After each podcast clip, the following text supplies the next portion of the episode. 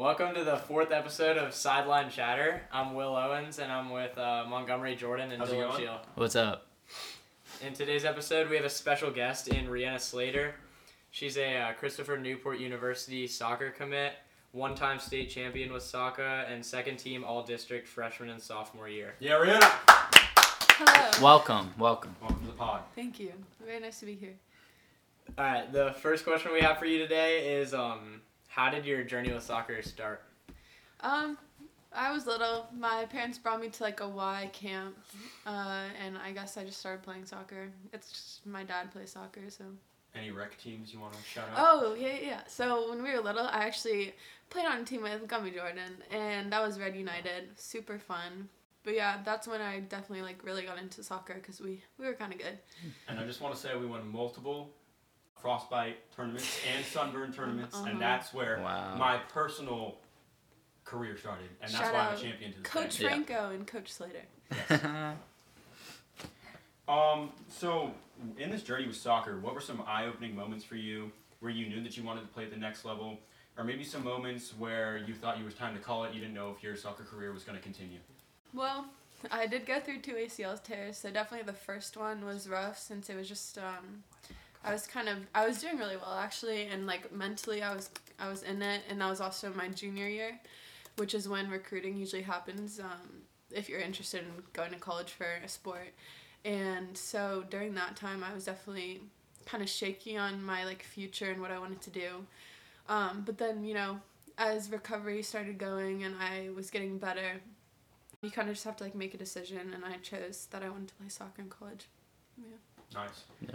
To expand upon the rehab process, what was kind of your mentality going through with your first ACL, and then kind of how the second one affected you, because obviously it's brutal to have two, and if it was same leg, was it same leg or different leg too? So yeah. So yeah, just kind of run us through your mindset of recovery and how it first felt when you heard the news. For the first one, of course, you hear about ACL tears, and you're just oh, that would never happen to me. And then it happens, and you're just kind of stuck, and you don't really know what's going to happen. So that one was definitely the one where mentally I was shaky. But then kind of just going through it, you start learning more about yourself and what you can take. And so that definitely mentally made me stronger. So for the second one, it was a lot better. Because first of all, you already know what's going to happen, and second, you kind of already have that plan in place. Yeah. And that's a fan question from Chris Kelly. Also. It is, yes. Shout out, Chris. Thank you, Chris. We have another fan question from Jamie Wilson, and she asks about the recruitment and commitment process, and she's wondering how that went. Especially with COVID nowadays, it's a lot different. So for me, it was... Actually, so Jayda Daniels, she had a huge part in my recruitment process. So going through the ACL tears, it cut me off from a lot of recruiting, and I didn't actually start until last year, 2020. And with COVID and everything, you can't really reach out to coaches, and for a lot of schools, they weren't allowing, or at least D1 schools, you weren't allowed to go see them or anything, so... that was definitely really kind of stressful for me because I had no idea really what the process was. So Jay is committed to CNU also. So is Ellie. Shout out Ellie. But all these shout outs, so fun. Anyways, so she had a relationship with the coach already, and Jamie came to see Jaya play and then saw me, and he needed a defender. So he asked about me and Ellie actually. But I think they were already talking.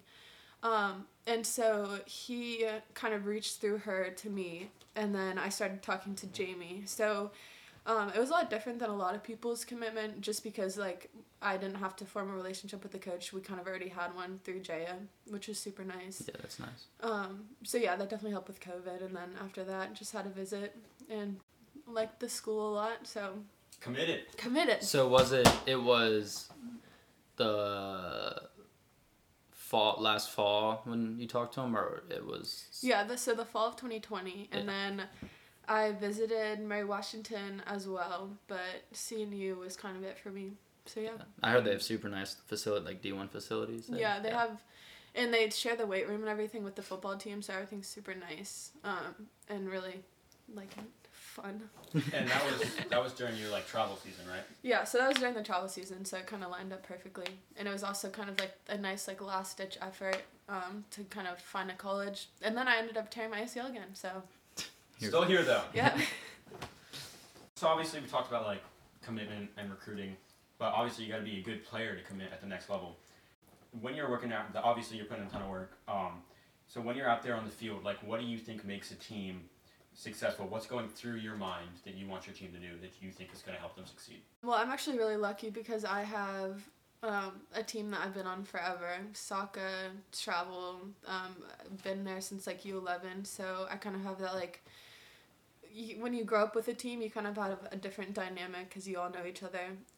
And so just playing with them, it's a lot easier to have discussions. And like for some teams, it can get a little hairy because people start getting mad at each other and everything. But I've been super lucky with my team because we are just like really good at being vocal and we all get along. So on the field, we kind of all have the same intent of, you know, going out there, being our best, but also like following the coach's directions, everything else.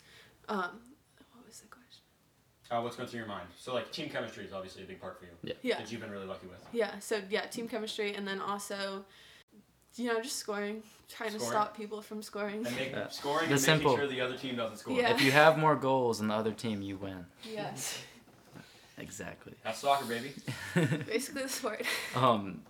Real quick, too. Do you have a favorite, like, formation or... you know, like plan to attack. Tactical setup. Yeah. I think we play with a 4-3-4. 4-3-3. 4-3-3, yeah. 4-3-3. That was definitely my favorite playing with them, just because we had our back line, you know, Jaya Meredith back there in goal. Not that like people knows everyone's names. You know, it's just super nice to have such a solid back line, and then, at least with our formation, that really helped with our attacks because we had that solid back line, and then you have your 3-3 mm-hmm. for attacking. So your offense can build off such a sturdy back line. Yep. What do you think makes the defensive players or the back line of a team the most effective? I think definitely it stems from your goalie, and I've been super lucky with that because we have two very vocal goalies who are great at just, you know, making sure everyone knows where they should be marking. But then also kind of coming off of that, you need to have two strong center backs that understand kind of like what's going on in the midfield and like assigning players and all of that. And so I think it really stems from just you have a good goalie that can direct your back line, you have a back line that can direct everyone in front, and then just kind of having that dynamic of being able to play off of each other, knowing when to like recover or when someone's got it. Yeah. So kind of just having that nice chemistry. Cool, yeah. Obviously communication's a huge key in that. Yeah. And so we know you have two great little brothers. Shout out Pierce and Hayden. And obviously they're really good soccer players too. So how have you guys pushed each other and what's that relationship like? They're, you know, they're my brothers. We're kind of like just a soccer family. We haven't played any other sports. And we actually have like a kind of a field in our front yard. So it's kind of just something we do in like the summers and stuff. But as they're getting older, they're getting more and more interested in, like, college and stuff like that. So they're definitely becoming a little bit more serious. But honestly, it was just about having fun. But since we're competitive against each other, that was definitely nice because everything was kind of... Pushed each other. Yeah, yeah. We definitely pushed each other.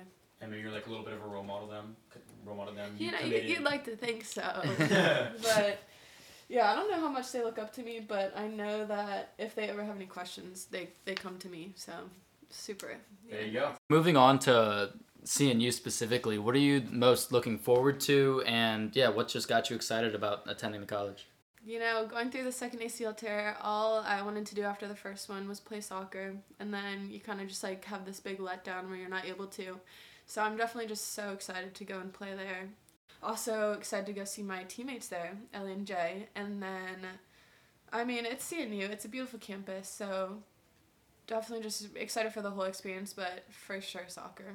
Take it all in, good college experience. Yeah. Is there any specific majors or anything you're interested in academically? Academically, I'm going towards a medicine, something, pre-med. Some sort of medicine, you know. And Sweet. They actually have a hospital across from the campus, so that's going to be super nice. Oh, that's cool. Yeah. All right. Thank you so much for joining us. Thank you, Reanna. Thank you. Appreciate it. Good luck in your college career. For sure. We will all be watching. We will. We'll be keeping up. We're now going to be moving into the NFL segment of this episode. First thing we have for today is to analyze Aaron Rodgers' NFC Championship performance against the Tampa Bay Bucks. Yeah, well, I mean, when you look at this performance on paper, it looks good. His numbers are there, but he didn't play like he needed to in the big situations. His defense forced 3 turnovers in the game, 3 picks from Brady, and 2 in the fourth quarter that both resulted in 3 and outs. And I mean, those are the drives you have to capitalize on when you are in a hole in a game like that. Yeah, like he hasn't been the same since he's won the Super Bowl. He's 1-4 in NFC Championship games, and he needs to figure out a way to win, and I feel like he doesn't have many chances left. Again, on paper he looked good, but I just didn't like the way he finished the game out, and his body language wasn't that great throughout the game either. I mean, Aaron Rodgers, like, his body language is never good. It's like that's like why a lot of people hate him. Like if you look at his stat line, 33 for 48, 346 yards, 3 tutties and an in. Like he had a good game. Yeah. But it's like what you said. It's that fourth quarter thing. He's the MVP of the league this year. Like he needs to drive. Like they went 3 and out 2 times and then settled for a field goal. Obviously the field goal, I'm not putting on him, but those 2 3 and outs are terrible. And so he had a good game. He's a great quarterback, but like when it really mattered, he couldn't get his offense down the field. But I think it's also worth pointing out, like the Bucks have a really good defense. Yeah, they stepped up. They made some great sacks on both those 3 and outs, those big ones. Their linebackers are so fast. Like Barrett played a great game. Like on that third down on the goal line, Devin White is so good. Yeah, he's crazy. On that third down on the goal line, everybody was like, Rodgers could have run. Rodgers could have run. Yeah, but their linebackers are so much faster than him. He was going to get decked. He could have gotten within the 3-yard line. Yeah, he could have gotten closer. Then there would have been an easier touchdown. But I think more to blame here is Matt LaFleur. I don't like the call for a field goal. I understand his thinking. I guess if they make that field goal, it's a 5-point game, and then they get the ball back, and there's less pressure on Rodgers. They don't have to go for 2. They just get a touchdown. I mean, that kind of carries us into our next question, which is how do you defend Matt LaFleur's decision by going for a field goal there in the final minutes of the game? Yeah, I mean, I like Matt LaFleur. Like, he's a young coach. He's got a great offensive mind, but that's such poor. It's such passive coaching. Like, you're in the NFC Championship against Tom Brady. Like, it's so hard to get here. So I don't get why they're settling for a field goal. They've got the MVP on the goal line. It just doesn't make sense. Like, he's playing to stay in the game, not playing to win the game. So I'd be really disappointed if I was a Packers fan. And I like Matt LaFleur. He's a good guy. They scheme up a lot of fun plays. But that's such a terrible coaching decision. You got to go win the game there. Yeah, I agree completely. It's an awful decision, a P-word decision, if you would say. The P-word, baby. Yeah, P-word. Yeah, the analytics don't support doing that. Common sense doesn't support doing that. And, again, if you are going to do that, again, it's a 5-point game, so why don't you at least get an onside kick or something to try to force that turnover, or them the ball, or a squib kick, because they were already prepared for an onside kick. So at least try something in the middle to try to get recover. But nothing. Do you know how many timeouts they had? I forgot. They had 3. The 2-minute warning. They had 2-minute warning and 3. Really? Yeah. They had 4 timeouts. I mean, I guess that. You can get a stop, but still you have the MVP on the 8-yard line, and you just need him to make a play, and you trust that he's going to make that play for you, The odds that you're back in that situation to score again are so low that you have to take it while it's there. And it's just it's sad because, again, I think Rodgers needed another one to really boost him up there. Solidify himself. Yeah, as one of the best all time. You got Tom Brady on the other side of the field. He's been here so many times. He's not giving away the game. Exactly. You're completely right. You're playing with a veteran who knows what he needs to do in order to get that against Tom Brady in the last 2 minutes. Yeah. I 100% think they should have gone for a touchdown there. I don't like that decision. It cost them their season, so maybe they'll learn from it. We'll see. What do we think about the referee situation with the pass interference call on Chris Godwin late in the game to seal it for the Bucks versus the missed call on Alan Lazard with no pass interference there? I mean, I get being a ref is a hard job. Everything's happening so quickly. You don't get a second chance. I understand that it's not easy to be a ref, but they let him play the whole game. They were letting him play. That was like well known. So I just don't get like if you're not gonna call the Lazard, the call on Lazard that didn't get called, they let that fly. Like I get that, but then when it comes down to the Godwin call that you did, the pass interference that you did call, like it's so inconsistent. You just need to be consistent. So either let them play or call everything, and they didn't do that. And the thing that annoyed me about the Godwin call was like it happened. Everybody kind of looked around, and then the flag came out. It was like late. So it's just so inconsistent. It's frustrating, and I'd be frustrated if I was a Packers fan. Yeah, I completely agree with you there on the whole game. Yeah, like you said, they were letting them play. There's a lot of hand checking, not a lot of calls made, and yeah, both calls were big because the Bucks scored points off that interception on the Lazard play, and obviously they sealed the game with the Godwin play. So yes, if I'm a Packers fan, I'm upset at the call. But again, it's just not an I don't think that's enough of an excuse. Like, y'all had a chance to tie the game, and you should be more upset at your coach than you should be with the refs. Because, again, it's just inexcusable. I really hate what LaFleur did. Yeah, those calls didn't lose them the game. Like, you can't say that. Yeah. But it's just inconsistent, so it's a little annoying. Yeah, I just think the key with good referee play is just remaining consistent. Like, if you call some questionable pass interference calls, you better be calling them for both sides. Yeah, that's where it gets weird. So with great pleasure, I get to introduce our next topic. And, we're going to leave Will up to this one. Just let him explain his thoughts and his views on, the Bills taking a fat L in the AFC Championship. That's tough. How do you feel? What went wrong? And how do you fix this so in the future you hopefully win a Super Bowl? I feel good. You feel good? Wow. Future in Buffalo is bright. I think this is a really big year for Buffalo football. Not big enough. Yeah, clearly. Josh Allen showed a ton of improvement. I think what we need to target now is some defensive players that can make plays in big situations. We have Trey White that...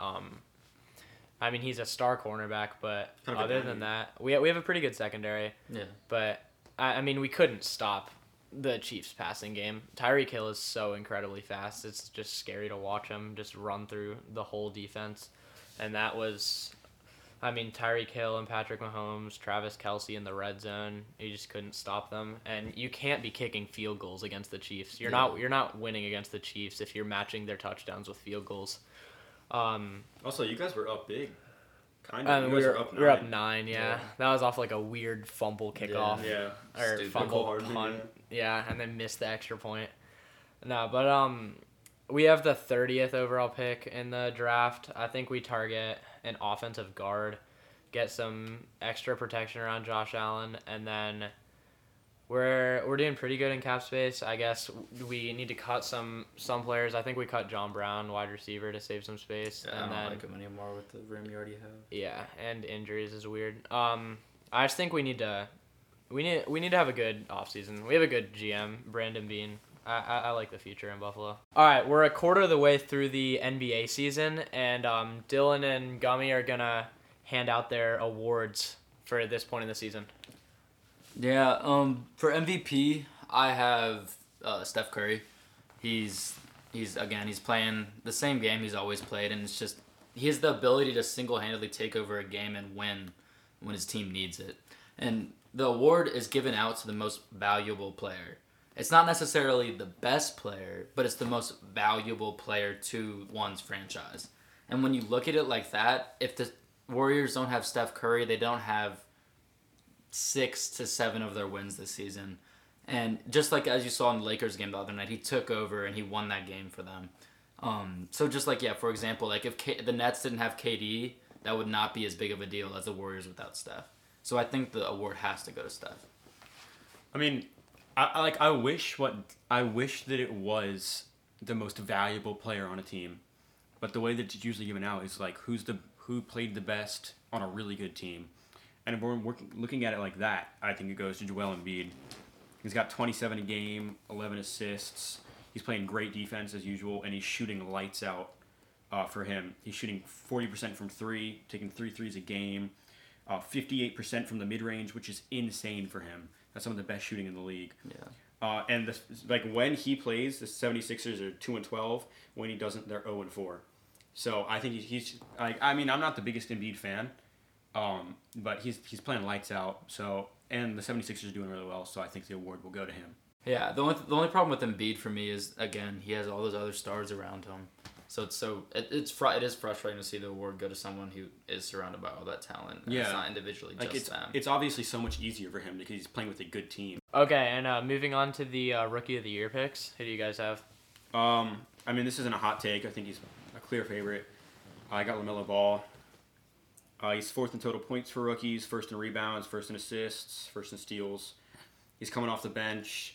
Obviously, he hasn't been crazy efficient. He's been pretty inefficient. Yeah, honestly. He's not consistent. Yeah, he doesn't play great defense, but I think he's just had the biggest impact out of any of the rookies. And I think he's the pick because he's the flashiest. He had the most hype around him, and he might be the Hornets' second best player.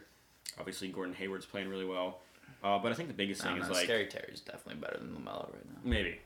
The biggest thing for me, like, if I'm looking at random stat lines for him, is, like, when he's on the floor, he's assisting on 37% of his team's buckets, which shows off his passing ability. So it's not a hot take, but I think right now the voters are going to go Rookie of the Year for LaMelo Ball. Yeah, I'm going to take an interesting one here with Emmanuel Quickly out of Kentucky. He plays for the Knicks. He's played well so far this season. He's very inconsistent, just like LaMelo is. A lot of rookies this year have not been consistent, not continuously night in, night out playing well. He had 31 the other night against the Blazers. Shot the ball exceptionally well in that game. It was 5 for 8 from three. The only downside to Quickly is his shot selection sometimes is not the best, and he sometimes forces things. He's only shooting 39% from the field, 34 from three. So I think if he finds a way to be more consistent throughout the season, then he could for sure end up as being the front runner for the Rookie of the Year. He also, he's a great playmaker. He's had an assist in every game he's played in this year, and he also grabs boards on the defensive end. So he does all things. He just he's inconsistent like the rest of this class is. Yeah, at least that's a fun pick. Yeah.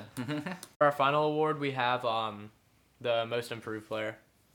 So I just want to start off this segment with not a Christian with diss, but I know there's a lot of hype around him. Oh, he's playing really well this season. I can't take that away from him. He's been really good this season. But it's the most improved player award. And if we look last year, for the final 2 months of the season, he was averaging 23, 10, and 2, which are really good numbers. So I think he improved last season. And for that reason, I want to give it to somebody who improved this season. And so this is another heavy favorite. I mean, maybe not heavy favorite, but obviously a player who's been in the headlines recently with Jaylen Brown. Brown's scoring 27 points per game, which are astonishing numbers. 44% of his threes are going in. Super efficient, and he's a two-way player. He plays D. Yeah. But what's even more interesting to me is the Celtics are a really good team. They have some really good players, and Brown looks like the best player on their team. So that's why I want to. Tatum been injured. Wait till Tatum gets fully back. Tatum washed up. So much gap. Yeah, that's a good take. Yeah, I like Brown. He has improved a lot. His offensive game's improved tremendously. But I think it's time. People start putting some damn respect on DeAndre Hunter's name. UVA? He has improved tremendously this year. 5 points per game, 10% in total field goal percentage, 11% in free throw percentage, and his rebound, steals, and blocks have all gone up. I do think if DeAndre Hunter can continue to improve, and even he, as you can see lately, he's been putting up 20-plus in many games. So if he can continue like that, then I think he could make a name for himself in the most improved player conversation. If not this year, possibly next year. Also, it's important to remember, we're only a quarter of the way through. Exactly. We got so much can happen. Exactly. Injuries, wild, How long did Lin's sanity happen throughout the season? Probably halfway. Yeah. And now look at Jeremy Lin. Where is he? China. Yeah. Oh, and he might be on a G League team. I think he would have signed. Who knows? Speaking of UVA basketball, though, we wanted to talk a little bit about the recent success and what we like for them when it comes to the tournament, March Madness. UVA's definitely gotten better. And I think part of that is because Tony Bennett has, gotten his rotation down. Yeah. Finally understanding pack line. Yeah.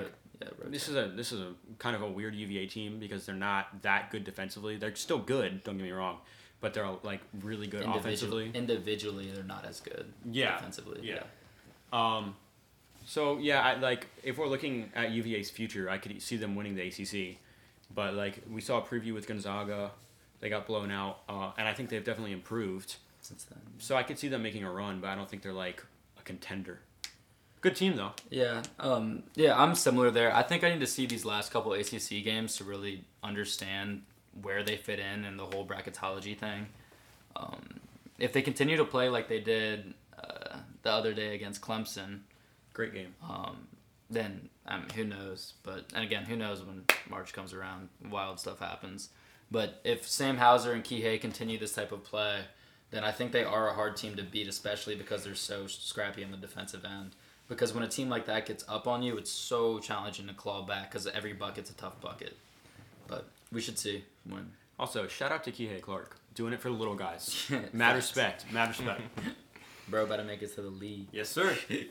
League him. Yeah, I think that UVA, it's been exciting recently. I think we just got to watch these next few games. Big game on Saturday against Virginia Tech. Huge. I think we got to, after that game, we'll have a better idea. And Tech's a good team. Florida State soon after that. It's just these late season ACC games that are really going to matter. But I think there's optimism there. For sure. Thank you guys for tuning into the 4th episode of Sideline Chatter. I'd like to say thank you to Reanna Slater for joining us today. Appreciate it. Thanks, everybody. Thank you. Up next.